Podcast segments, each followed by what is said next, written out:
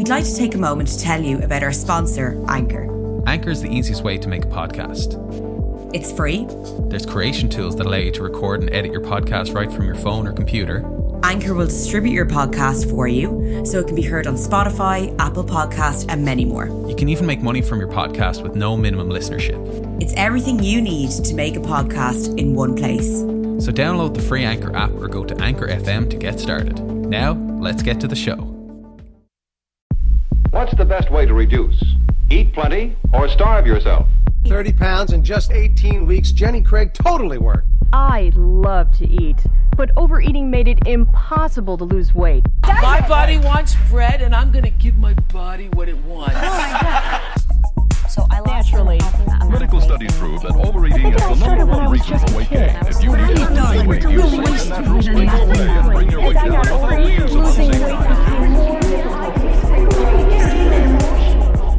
Welcome to Fad Camp, a podcast that throws a comedy eye over our societal obsession of diets.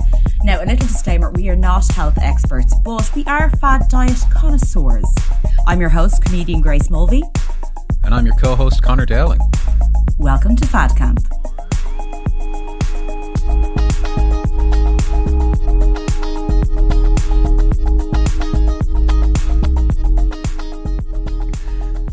So, Grace, we have a really exciting guest to welcome on. She's waiting in the wings. I know we're both very excited. Um, so, I'm just going to give a little introduction here.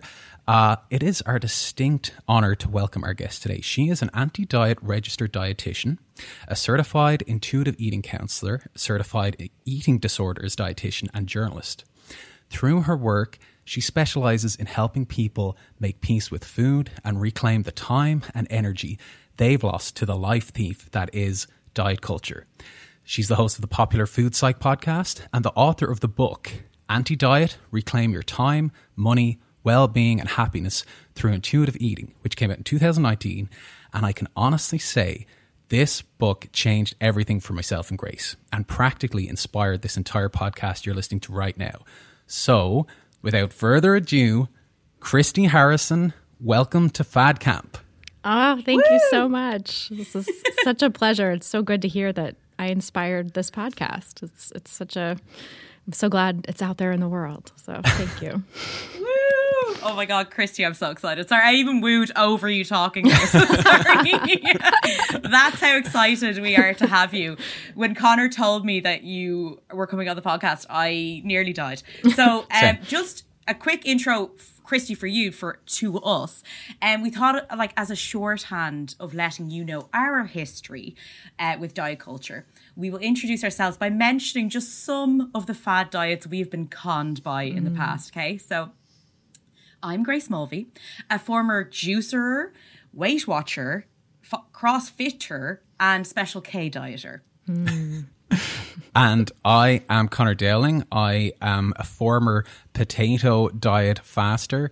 I've um, dipped my toe in all sorts of types of fasting, water fasting, juicing, slow carb diet, uh, lots of protein, done all of that stuff and I've injured myself in pretty much every exercise situation you can think of. So we between us we are very well equipped to uh, dig into all, everything fad diets and diet culture. Yeah. it sounds like it. I've never even heard of the potato diet. That's wild. Oh, well, yeah, you got to listen very to Irish. Our, our yeah, very Irish. Yeah.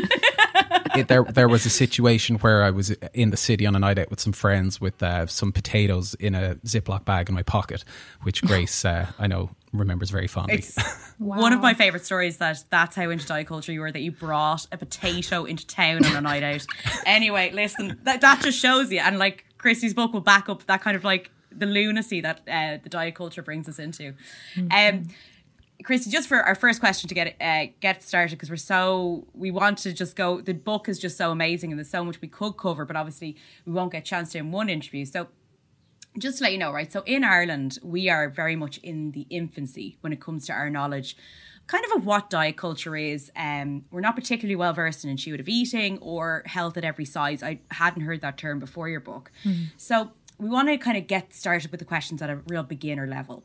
So you are an anti diet dietitian. Now, to me, that sounds like you're a sort of anti magic magician. So I'm going to need you to explain what does an anti dietitian mean and how did, what was your journey to kind of become one, really? Yeah, I mean, I definitely did not start out here.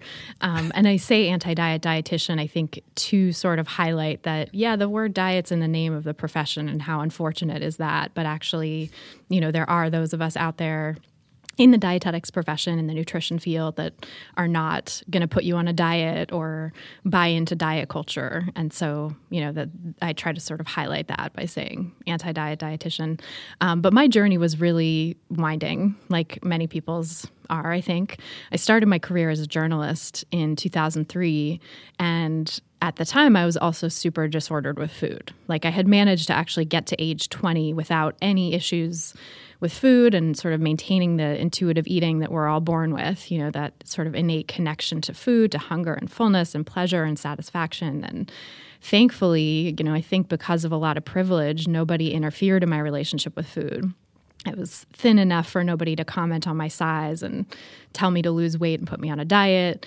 My family had enough food all the time. We were never food insecure. And so I think those things combined to sort of insulate me from diet culture up until the age of 20. But what happened then was that I went to Paris to study abroad and was given a different birth control pill because my doctor could like load me up on free samples to take for the whole year that I was going to be away. And so I gained a little bit of weight pretty rapidly from switching pills and suddenly everything that I had always heard about dieting and weight loss and you know, all of the things, all the diet culture things that had kind of colonized my brain just came rushing to the fore. And it was like, oh, you need this. Here's the thing. Now you're going to lose weight, right? So, you know, that was starting around age 20. So by the time I was, you know, 22, 23, just starting my career in journalism, I was in it with diet culture. I was, you know, really disordered with food. I think I would have met the criteria for an eating disorder at various points in there and, you know, sort of went back and forth from really, really super restrictive and disordered and like restrict binge cycling constantly to maybe slightly less restrictive and, you know, a little bit more open, but still doing very weird things with food. Went in and out of the gluten free diet. You know, again, this was like 2003 before it was really a trend, but in some small way, I think I helped make it a trend as a journalist by covering it and putting myself on the gluten free diet and sort of reporting on how I felt. And um, and so I you know did that. I was a full-time journalist in magazines and you know especially food magazines and covering food and nutrition for 6 or 7 years. And I slowly through that process started to get better because the last magazine I worked for for full time was Gourmet, which was very, you know, all about pleasure and satisfaction in food. And they did also cover like sustainability and sort of the Michael Pollan side of food, which is what attracted me to that magazine because I could like do my food politics thing there. But also, I was exposed to a lot of people who had really pleasurable relationships with food. And it was never 100%, you know, I think everybody had their their little moments of diet culture looking back and thinking about these editors that I super admired and thought were had these great relationships with food and I'm like, "Oh yeah, but they said that one little thing that in retrospect now I'm like, "Oh, diet culture touched them too." Um, but nevertheless, I think it helped me you know, being around people with relatively positive relationships with food, I think helped me heal to some extent. Um, and so by the time that magazine closed, they actually folded the magazine in 2009 and I had kind of heard rumblings that that was going to be coming, and so decided to go back to school um, to get my master's in public health nutrition and to become a registered dietitian. And the goal at the time was to, you know, quote unquote, help end the obesity epidemic. And I cringe at that now because I now know how harmful and damaging that even that sort of rhetoric around a so-called obesity epidemic is even the word obesity is stigmatizing. Um, but at the time i was really bought in. At the time i really was you know a part of diet culture and sort of specifically this part of diet culture that i now call the wellness diet which really comes out of michael pollan and marion nestle and you know this idea of like whole foods and plant-based and um, you know, not eating a lot of processed foods and sort of demonizing processed foods and demonizing higher weights and sort of connecting the two, the food landscape, the food environment as, you know, making people fat, this idea that I think still persists very much to this day in food policy or nutrition policy, rather. Um, and so, you know, I was really bought in, right? But then I went back to school to become a dietitian. And at the same time, because I did not have enough to do already in graduate school and full time or part time work, because I was still working as well, I also decided that I was going to write a book. And uh, the first book idea that I had was a cultural history of emotional eating. That's the you know, what actually ended up becoming sort of the basis of anti diet because it introduced wow. me to all these concepts, you know, intuitive eating, uh, yeah. the fact that diets lead to binging, that, you know, restriction leads to binging. Mm. I had never really understood that before. And I thought of myself as an emotional eater. But I learned in researching that book that actually no, you know, so called emotional eating is really driven by dieting and binging. And um, so, you know, I, I did all this research. I discovered the book Intuitive Eating. And I think that's what really helped me heal my relationship with food for real and move out of the disordered eating. And of course, that was in conjunction with regular psychotherapy for years, which is definitely a privilege um, to be able to afford that.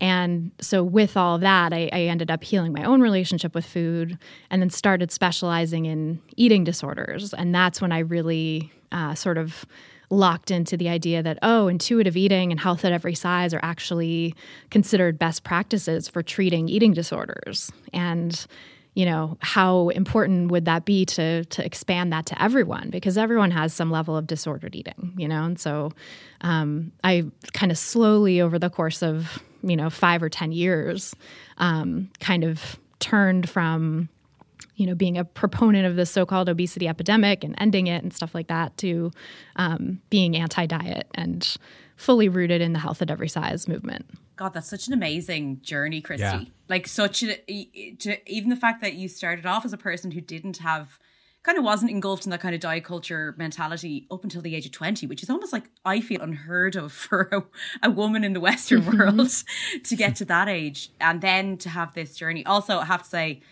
of all the countries to gain weight, I mean, France isn't the place to do it, but um, it really is not the culture that's gonna that's gonna help. No, um, certainly. I suppose one thing I just want to jump on because I think a few people who be our listeners might be listening to this. Um, when you say disordered eating, what exactly do you mean by disordered eating? Yeah, that's such a great question.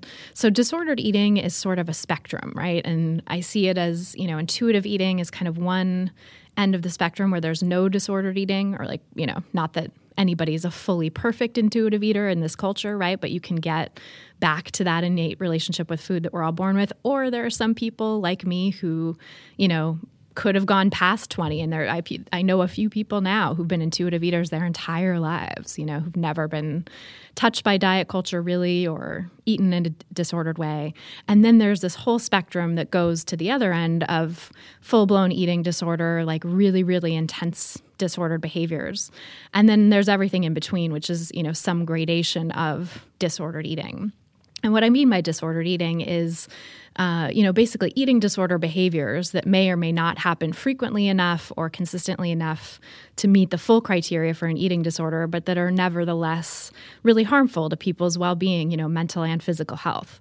So that can be things like restriction, fasting, right? Actually, the first reference I've ever seen, scientific reference to the term intermittent fasting, was describing the behaviors of someone with an eating disorder from like a 1996 wow. scientific paper. Yeah, so that's food for thought, right? Um, you know, over exercise, um, bulimia, right? Whether it's, you know, vomiting or laxative abuse or things like that, or over exercise to try to compensate for what you've eaten, um, or even, you know, really exercising to try to compensate for what you've eaten in the first place, one could say, and I do say, yeah. is a disorder behavior, right? Sort of this um, compensatory thinking around food and exercise. Um, you know, what else? Binge eating, right? Which usually happens in response to restrictive eating. Mm-hmm. So th- there's all these different behaviors that can, you know, that are disordered eating, that are not intuitive eating, that are not kind of what your body um, is intended to do, right? What we're we're yeah. sort of programmed to be able to do in terms of our relationship with food. Um, and so, a lot of people, you know, as I talk about in the book, there's a re- uh, study from 2008 showing that 75% of American women between the ages of 25 and 45 have some form of disordered eating, um, of which 10% actually have like meet the criteria for a full-blown eating disorder even though far fewer are actually diagnosed and so you know i think that's a pretty good um, litmus test right that's a i think that's fairly generalizable from what i've seen you know i would say even perhaps a higher percentage of American women that I know have had some form of disordered eating, right? Struggled in their relationship with food and their bodies. And then transgender people we know are actually at even higher risk than cisgender people of having disordered eating. And even men, cisgender men, are, you know, increasingly exposed to these pressures to shrink their bodies and look a certain way. And, you know, the, the body ideals might be slightly different for men than they are for women, but they're nevertheless extremely oppressive.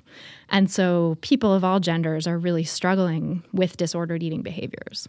You know, yeah, because even thinking, I mean, I went to an all girls school, so when you said 75% there, I was like, oh, hun, I mean, I, I was like, I can think of much higher, which is a really sad statement to make. But it, interesting that you brought in the gender thing as well, because, um, you know, me and Connor doing our own podcast, uh, having the female and male experience to us is really important because you know obviously women or cisgender women you know tend to have like their kind of talked a bit more in this area Mm-hmm. but men aren't um or cisgender men aren't or transgender people as well um yeah i just i can think of a few gym bros as well who might uh, Mm-hmm. kind of fall under that category Well, that's something, Grace, that I kind of was thinking about as well. For to ask Christy, like, I mean, it sounds like you could be um, involved in some sort of disordered eating pattern, um, but still functioning and still getting the results of maybe you know fitting into certain clothes or looking a certain way. So there could there be a lot of people out there who are you know thinking oh well i'm you know really into fitness or having a really clean kind of diet but actually it's at this kind of cost of being caught in a disordered eating cycle would that be a fair assessment Absolutely. I think that's a really good assessment. Because, yeah, I- I think, you know, our society, diet culture, right, praises people for disordered behaviors, which is extremely harmful and, and really unfortunate. You know, that people who engage in restriction, over exercise, um, you know, fasting, bulimia, different, you know, medication abuse, all of these things are, um, you know, sort of overlooked, right? And I think uh, there's a lot of shame sometimes around them too, depending on the behavior. And so people don't necessarily talk about the dark side of what they're doing, right? They show the restriction, they show the the sort of um, you know because restriction I think is lionized in our culture, right? In diet culture, it's like oh yeah, you're you know eating in this perfect way, you're eating less, whatever. People don't necessarily show the flip side of that, which is like the night you know late night binges or feeling out of control with food or having you know going off the diet in sort of a really big way, right? Um, but so you know they're sort of showing this uh, veneer of like being quote unquote good by diet culture standards and being restrictive and you know having the body that sort of shows results right? The body that you know the before and after pictures and yeah. um, having a body that people are envious of or complimentary of. And that's so harmful because it so reinforces those toxic behaviors that might have gotten the person there in the first place And then there's probably a fear it, to break out of those cycles as well. If you are saying, "Oh well, I have the body, you know, this this desirable body, um, but now I'm aware of diet culture. Uh, if I stop doing what I'm doing, do I then Yeah. lose my results? You know, do I then, you know, I, I no longer have this quote unquote desirable body? Right. And sort of everything that goes along with that too, right? It's like, you know, there's the the superficial level of just like desirability and sort of wanting mm-hmm. to look like what we're told we should look like, but then it's like at a deeper level, why is that there, right? It's because we're mm-hmm. told that that's the key to success, to love, to respect, to acceptance, to happiness. All of these things that, of course, we want. Of course, you know, human beings are all sort of uh, geared towards wanting, right? We all want respect. We all want acceptance. We all want love. And so when that threatens to be taken away, when the thing that we think is bringing us those things, and in some cases, you know actually is right when it comes to like someone in a larger body who is getting lots of praise and acceptance and maybe dating or having you know friendships that they wouldn't have had because they look a certain way Yeah. And then they they feel that they're about to lose that right? Or giving up the restrictive dieting or the disordered behaviors you know really restrictive dieting falls under that. But you know giving up the disordered behaviors that might have produced weight loss feels like such a huge risk because it does feel like you might lose everything and of course you know true friends true loved ones are going to stick with you no matter what but there's Sure. you know oftentimes also weight stigma in there even when it comes to like microaggressions right you know just sort of subtle offhanded comment comments from people um, about your body about how it looks or even just the withholding of compliments right the sort of uh, overwhelming silence that is in the place of what used to be gushing effusive praise Yes. you know Yeah. It's such a minefield because we have so many questions and they all kind of overlap, don't they, Grace? Are you feeling that as well? That, like, Yeah. you know, you could really come at it from so many angles. But just while we're kind of on the topic, and this is kind of my burning question, and then, Grace, if you want to ask something after that, that that's cool. But, like, is it okay to be anti-diet uh, like anti-diet conscious and conscious of diet culture and still want to lose weight and i'm kind of coming at it from i suppose my own perspective and maybe the perspective of you know people who grew up in a, a larger body and were you know insulted for it made feel less than you know uh, made feel unaccepted unloved for whatever re- for for those reasons then when you get older, is it okay then to be like, well, I want to lose weight. I want to see a smaller number on the weighing scales. I mean, it's completely understandable. You know, I think it's, I think it would be almost weird if you didn't want to lose weight in response to that stuff, right? Like, it's so, it's so understandable. It's such a human thing, like to want to belong, to want to escape the stigma. And, you know, we're told that the way to escape the stigma is to lose weight, right? We're never told that the way to escape the stigma is to stop other people from stigmatizing us, you know, to, Yeah. Sure, to, yeah. to stop the source of the stigma, to fight the weight problem. stigma, you know? Blame the victim, Connor. Yeah. That's what I always say. yep. Exactly. So yeah, I think it's it's completely understandable, and I think you know everyone I know in the anti-diet movement has some degree of you know ambivalent relationship with um, the idea of weight loss. I think, or how how their body looks, especially folks at the higher end of the the weight spectrum. You know, I think it's you can see like even you know really well known anti-diet activists are like you know able to see how their life is so much better and how how much diet culture stole from them and how much they regained and reclaimed in healing their relationships with food and their bodies. And yet still you know there are moments when they're just like oh if i could just lose weight it would be easier right? Or um, Yeah. you know ugh i'm feeling this stigma and how nice would it be to just sort of snap my fingers and escape it? And weight loss is the way that we're taught we can do that um, and so, you know, and I think it, it's worth saying that weight stigma, of course, affects people at the higher end of the weight spectrum more. It's like as you go up the BMI chart, it's the weight stigma that people face gets more and more intense. But weight stigma also affects people all across the BMI spectrum. It's kind of a, a universal thing in this culture in terms of internalized weight stigma, you know, that people all across the BMI spectrum might think that they're too large or might have had experiences of um, someone shaming them for the size and shape of their body. And that really sticks with us, you know, and so I think it's it's totally understandable. And I, you know, calling the book anti-diet, I think makes it sound very black and white in some ways. And I think it's a grabby title for that. And it's also important for me to like take a stand and say I stand against diet culture. And I think it's the the reality is more shades of gray, right? That you can be Yeah. against diet culture and sort of understand the problems and, you know, stand against it sort of politically, but then personally feel a little more conflicted. You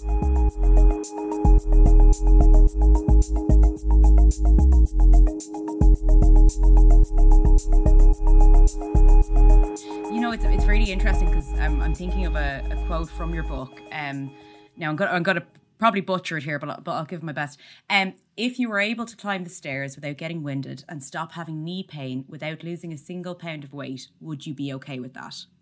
And that was a really interesting one for me because it made me think so much of the uh, quote unquote obesity epidemic, and when people say mention things about people being in larger bodies, they always say it's for your health, it's for your health.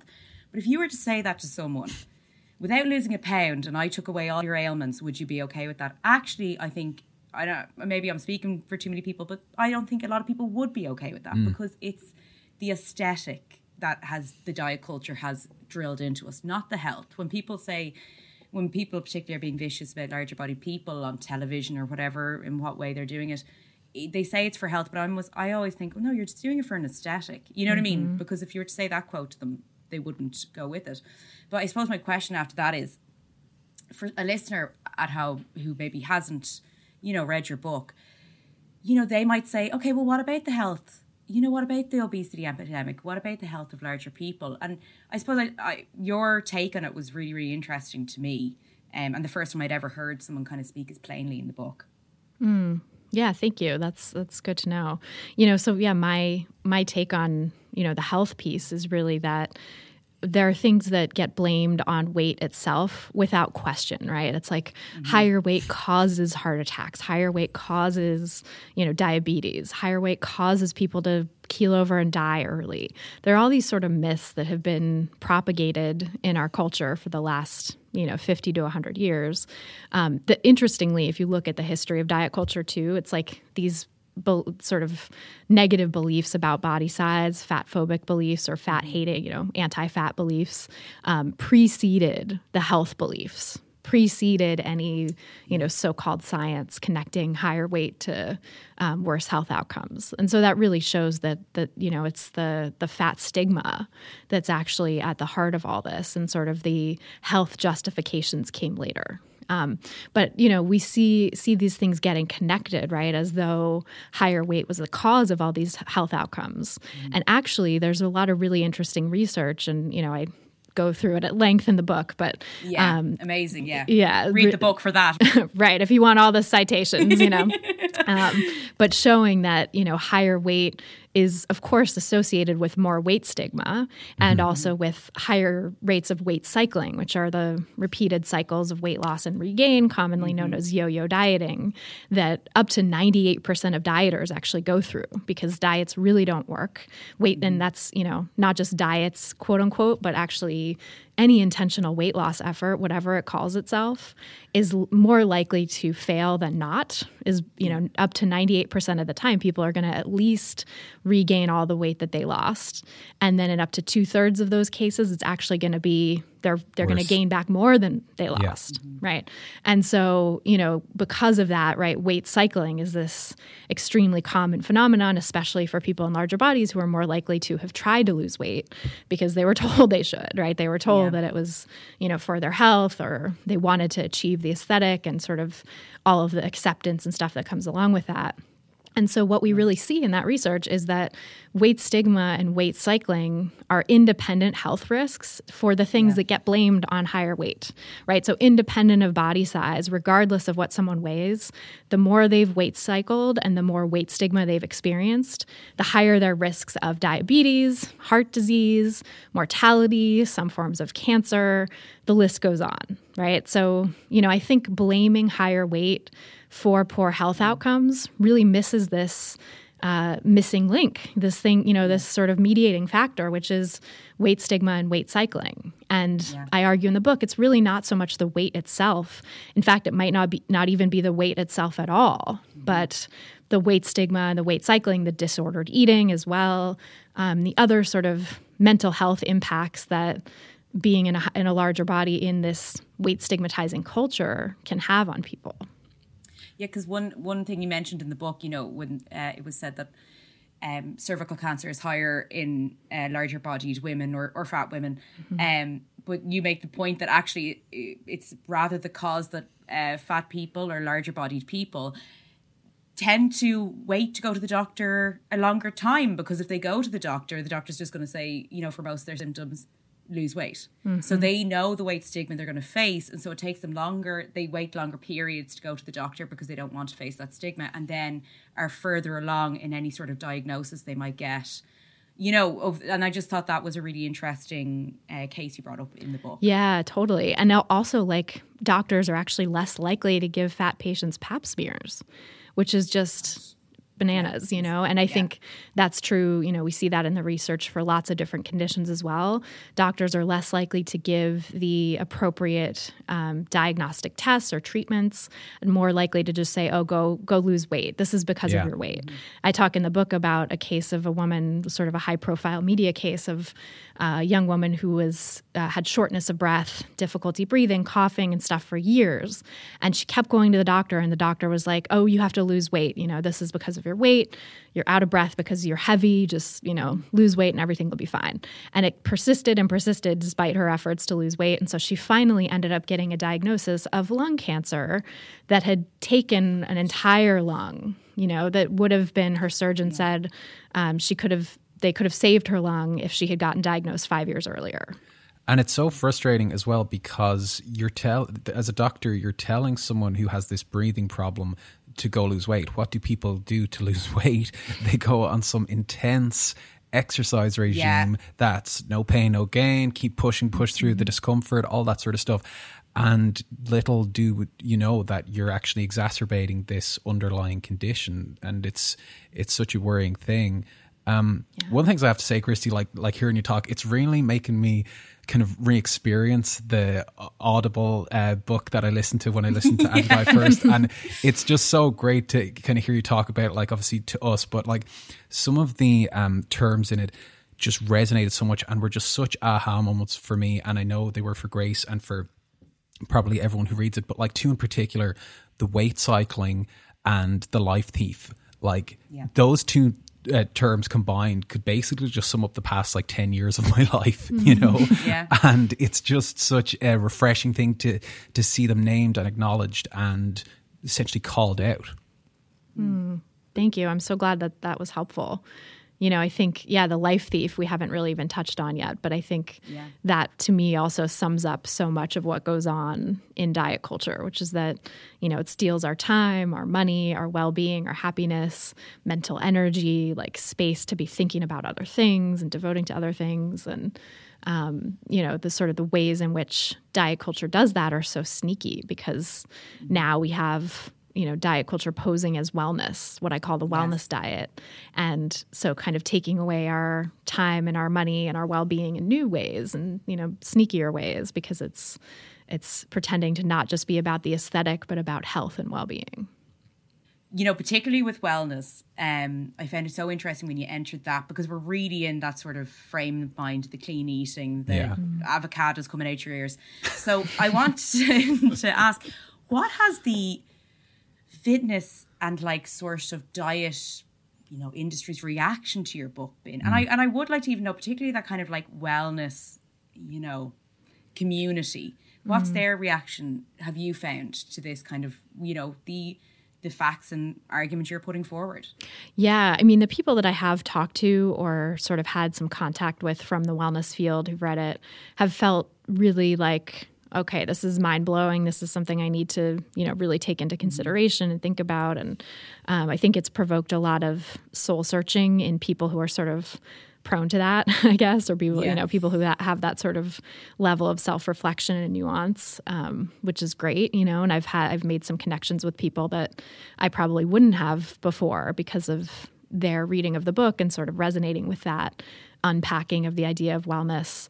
I'm thinking of a couple like French nut- or French Canadian nutritionists who I just was on their podcast recently and you know they had been very much in that sort of wellness diet space before and they said that the mm-hmm. book just completely like you know bouleversé I'm, I'm using the french i'm like thinking in french now because i'm thinking about we had a conversation in french but you know that it totally like kind of turned them around um, Yeah. And Humble so- brag that you speak French. i know i know sorry We'll, we'll it's always i'm like for- i feel so weird about being like i don't know what's the word in english like oh no, say it in French. Love it. yeah, no it's it's funny to try to speak another language after like 20 years of not really using it very much i'm like have to study and practice again um, but yeah so you know thinking about that it's it's really nice to sort of see it resonating with people in that wellness space who are receptive. But then there's also definitely been you know some backlash from certain corners of that wellness space that i think just aren't ready for it you know and that's to be expected. I sort of knew that was coming but you know definitely the sort of gym bro types and um, people who are really, you know, into like fitness and clean eating and all the diety stuff around that. I think are you know who are just in it. Of course, it's understandable to feel like something that's challenging their entire worldview is just Yeah. like a bunch of garbage. You know. But I think it's because you're using it's provocative to them that you use the word diet when it mm-hmm. comes to clean eating because this Yeah. is the thing that the clean eating lifestyle people have been pushing forward is that they're like it's not a diet. I mean, yes, you'll be hungry, it's not a diet. And I think that's why it probably does provoke a reaction because if you were to go into a gym to a lot of people who you know, it really is. If you're in the mind frame, obviously, as you're talking just earlier, where you're constantly thinking about food, which a lot of you know clean eating people, like no offense, but more bored than not having conversations with them because it's constantly about food. Then that is a diet, and it's so mm-hmm. interesting because it's just repackaged as something else. Right. I know. It's not a diet, it's a lifestyle, it's a Yeah. protocol, it's a plan, it's a template, it's a reboot, it's a reset. Like there's so many words for it and they Every- it's boring, is what it is. every health every uh, health and wellness fitness diet book whatever that starts with okay this isn't a diet just so you know this is not a diet but here's the diet all protein no carbs go you know It's um, like when someone comes up and goes, "Here, listen, I'm a good person, right?" Before they start something, but- like, you're not a good person. Uh, Christy, um, I know that you help a lot of people. You you work with a lot of people as uh, you know an intuitive eating um, dietitian. Uh, what are some of the most common fad diets that people come to you? And, to, and as a part two of that question, do you find that you see um, different elements of diet culture having a gender bias? Yeah. I think definitely it does sort of break down in some ways along gender lines. So, like, I think for the cis male clients I see, and even some trans male clients too, there's like a lot more emphasis on like, you know, biohacking, right? And like, you know, protein and um, intermittent fasting and these sort of weird like protocols where the aesthetic is just very like gym bro, you know, it's this sort of stark. It's it's interesting to sort of try to think about the different aesthetics between like that, which I'm sort of I'm writing my second book right now about wellness actually called Rethinking Wellness and sort of trying to understand the different like corners of di- of wellness culture and sort of how they appeal to different types of people. And i think that you know that sort of um, gym bro type is maybe like the the hard edges or like the you know the the shell around wellness culture. And then sort of the crunchy center is like you know the the sort of pastels and pinks and white space lots of white space and lots of you know sort of plants and like crunchy hippie types of things right? You know that's Yeah. that's more the feminine side maybe and the, the side that i Yeah. see definitely with a lot more of my women clients you know both cis and trans is really like or you know non-binary people too i think can sometimes get seduced into into both of those camps. And mm. obviously there's some gender crossover but you know the feminized version the version that is sold to women is like much more like clean pure natural you know low on the food chain. Yeah. yeah, unprocessed. Um, and ugh, it's also i mean a lot of the, like you know one of the main fad diets i see kind of from that side is like whole 30 i see quite a few people coming in who are doing whole 30 or maybe noom too which which i think is sort Yeah. of a you know it's it's in that general aesthetic side of things i guess. It's more of the crunchy but it's also got the um, you know this is science quote unquote. Like you're doing psychology tells us that you need to track your calories and only eat foods on the green list and blah blah blah. And it's you know it's just another diet. It's basically weight watchers repackaged. Um, but it's and weight watchers is another one i see a lot of people on by the way. Um, but yeah, it's it's all just they're all just diets, and they bend over backwards and turn themselves into pretzels to try to say they're not. Yeah, yeah, and it's as you said. You know what I find really funny when you brought up the un- unprocessed food there, because um, I really distinctly in my head in your book when you mentioned that like when people are so uh, you know anti any kind of chemical in their food, and you're like, our bodies are full of chemicals. They're full literally hundred percent chemicals. That's all we are. That's all anything is is chemicals. It's Yeah. just you know, there's certain kinds of chemicals that get talked about, and certain kinds that are you know, it's like oh, oxygen. That's a chemical. Like, so maybe re- we can relax about chemicals. You know. I mean, if I do see like a wellness person being like, get rid of the oxygen in your body, I'll be like, "Hmm, Oxygen diet. that's a different type of diet where I don't want to lose my life for. Right.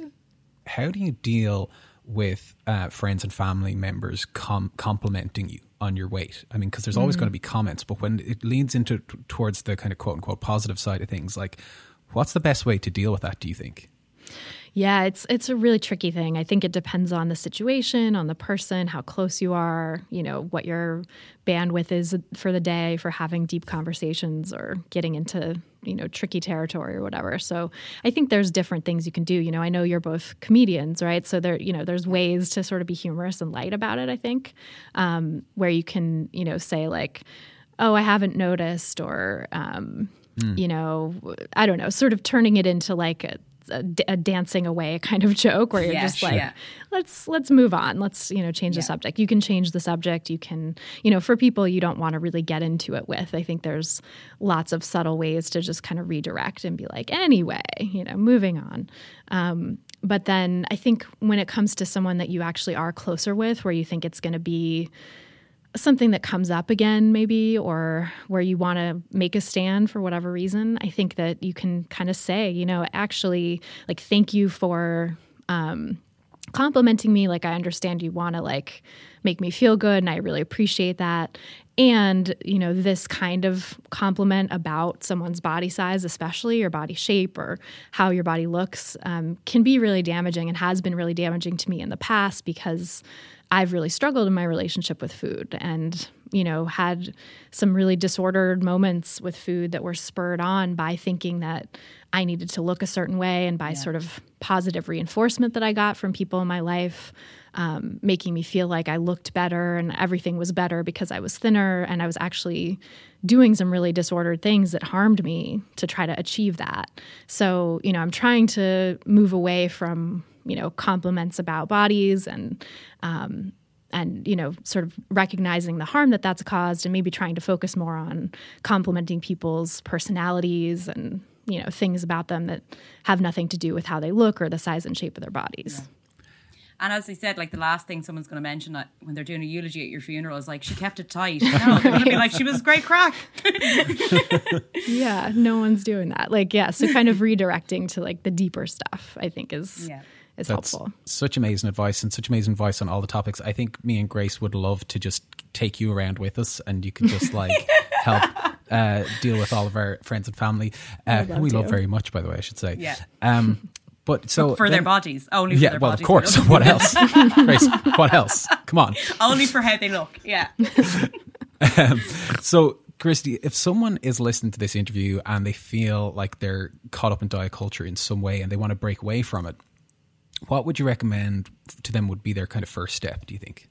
Yeah, I think it's I think the first step is that sort of acknowledgement and awareness and just, you know, I think people can sometimes feel really overwhelmed when they recognize they're caught up in diet culture and feel like, "Oh my god, I have to, you know, somebody's asking me to give this up overnight and I don't want to and I'm not ready." So there can be this sort of defensiveness sometimes that develops. So I mm-hmm. think just sort of reassuring yourself and knowing like you don't have to do anything with this information right now. You can like sit with it, you can sort of consider different aspects of how you might be caught up in diet culture can be helpful to journal you know to sort of recognize like what are the food rules that i'm unconsciously following or Yeah.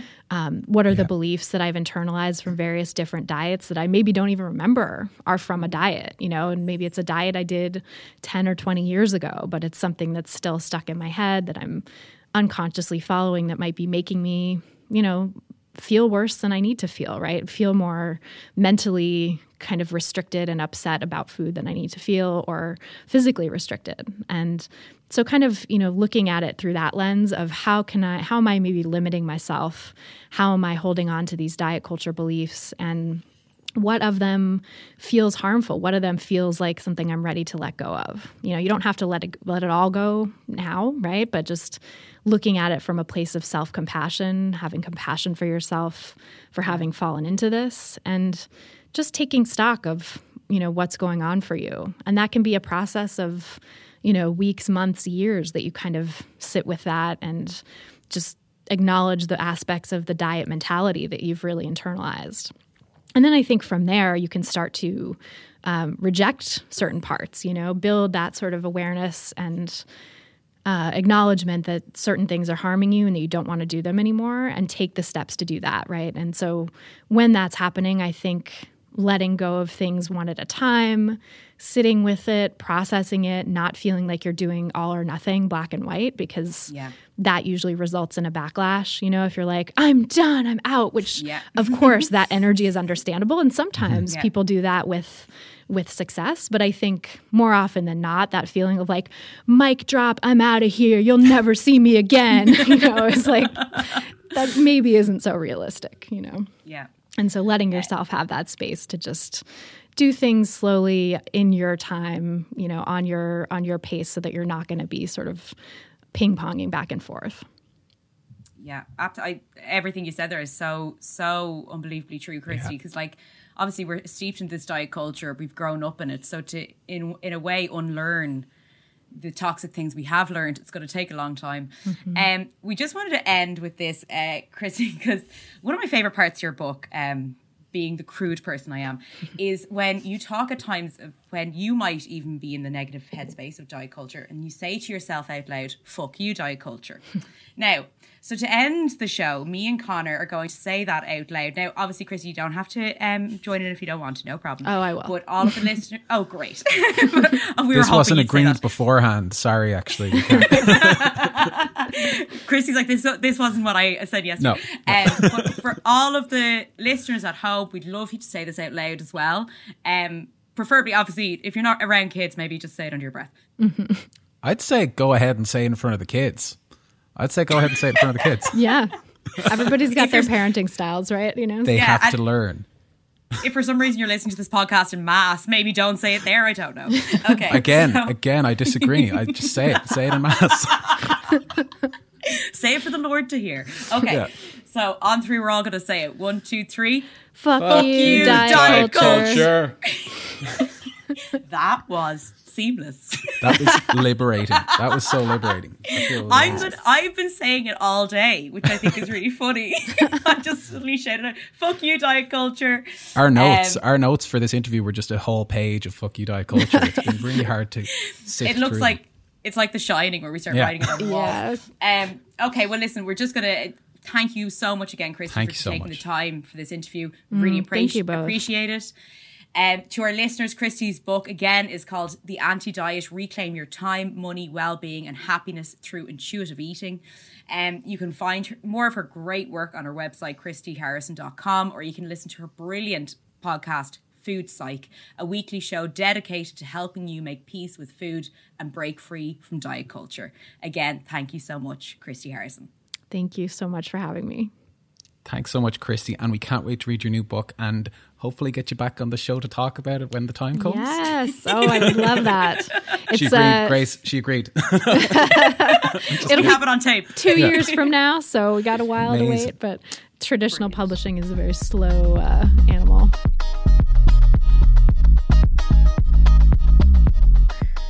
Thanks for listening to this episode of Fad Camp. As always, we want to thank our producer, Darren Lee. If you enjoyed this episode, please feel free to review us on iTunes, Google Podcasts, or wherever you listen to your podcasts. Great ratings and reviews really help more people find the show, and it would mean a lot to us. Make sure to share the episodes with friends and family or on your social media. Every listen helps. And we absolutely love hearing from our listeners, so please get in touch with any of your diet stories on fadcamppodcast at gmail.com.